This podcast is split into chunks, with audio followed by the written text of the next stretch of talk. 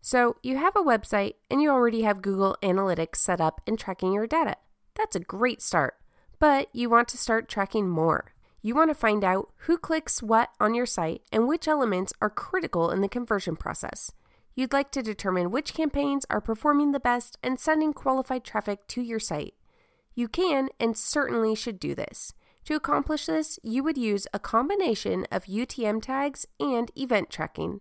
It's important to understand the difference between these tracking methods so you don't override any data erroneously. And now it's time for some more DIY SEO tips with Jennifer Rogina. The first thing you need to understand is that UTM tags are used to track external links and events are used to track internal links. UTM tags are intended to track acquisitions from your campaigns, whereas events are meant to track elements within your web property. This becomes apparent when you review your data. In Google Analytics, the data from UTM tags will appear in the campaign section, which is under acquisition, while events appear under behavior. UTM tags are used for external sources. Only use UTM tags on external links. Don't use UTM tags on internal links that go from one page of your website to another page on the same website. Adding UTM tags to internal links will override the original referrer source and medium.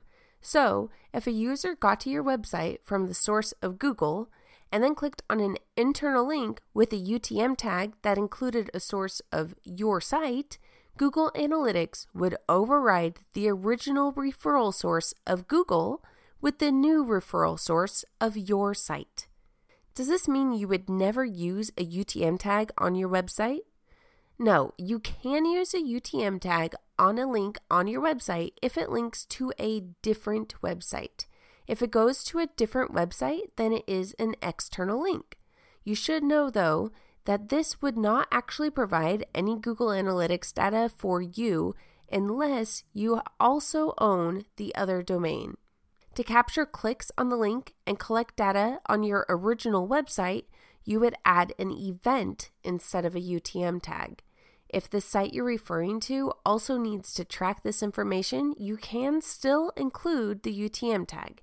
If the link on your website is an external link, you can track it by using both a UTM tag and an event.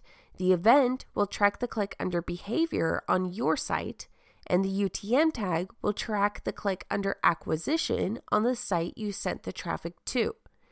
It can get confusing to understand when and if you should add a UTM tag to a link on your own website.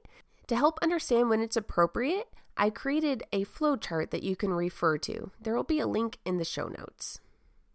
Okay, so what should you use UTM tags for? You should use UTM tags to track campaign efforts. UTM tags are a terrific way to track campaign performance. Tracking marketing campaigns across various networks is what UTM tags should be used for. You can add UTM tags to links in email campaigns, social media posts, and paid ads. When you add a UTM tag, you'll be adding more details to your Google Analytics data. You'll be able to see campaign performance metrics that would not be available otherwise. This will help you determine which marketing efforts are having an impact. So, how do UTM tags work? UTM tags work by appending parameters to your URL to identify the source, medium, and campaign. Google provides a campaign URL builder that makes it easy to add UTM tags to your URL. If you want to know which parameters to add and why, and how to keep your data clean and tidy, you can view our guide on how to create a UTM code. There will be a link for the UTM code guide and then also to the Google URL builder in the show notes. All right, and then events are used for internal tracking. If you want to track internal links on your website or track an interaction someone is taking while they are navigating your website, that is when you want to leverage events in Google Analytics. You can add an event to links or buttons, so you can capture external site referrals, form submissions, downloads, video plays, and just about any other interaction on your website. And when you add an event interaction, it's easy to associate an event with a goal in Google Analytics. This allows us to stay on top of the interactions that play a key role on our website. If you have a podcast, you can add an event to the podcast play button on embedded players on your website. Then you can add podcast plays as a goal for your website. If you have a YouTube channel, you can add an event to the video play button on embedded YouTube videos. Then you can add a goal for video plays. If you are an affiliate marketer, you can track outbound referral clicks with an event and set up referral clicks as a goal.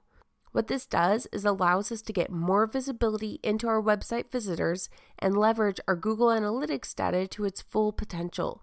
This makes it easier to make informed decisions so we know what to improve and what efforts we should prioritize. All right, and then how do events work? There are a few different ways you can add events to elements on your website. You can add them using Google Tag Manager or you can add them manually.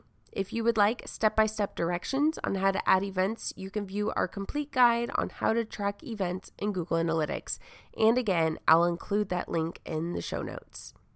So, in conclusion, UTM tags should be used to track campaign performance from sources outside of your website, and events should be used to better understand interactions on your website.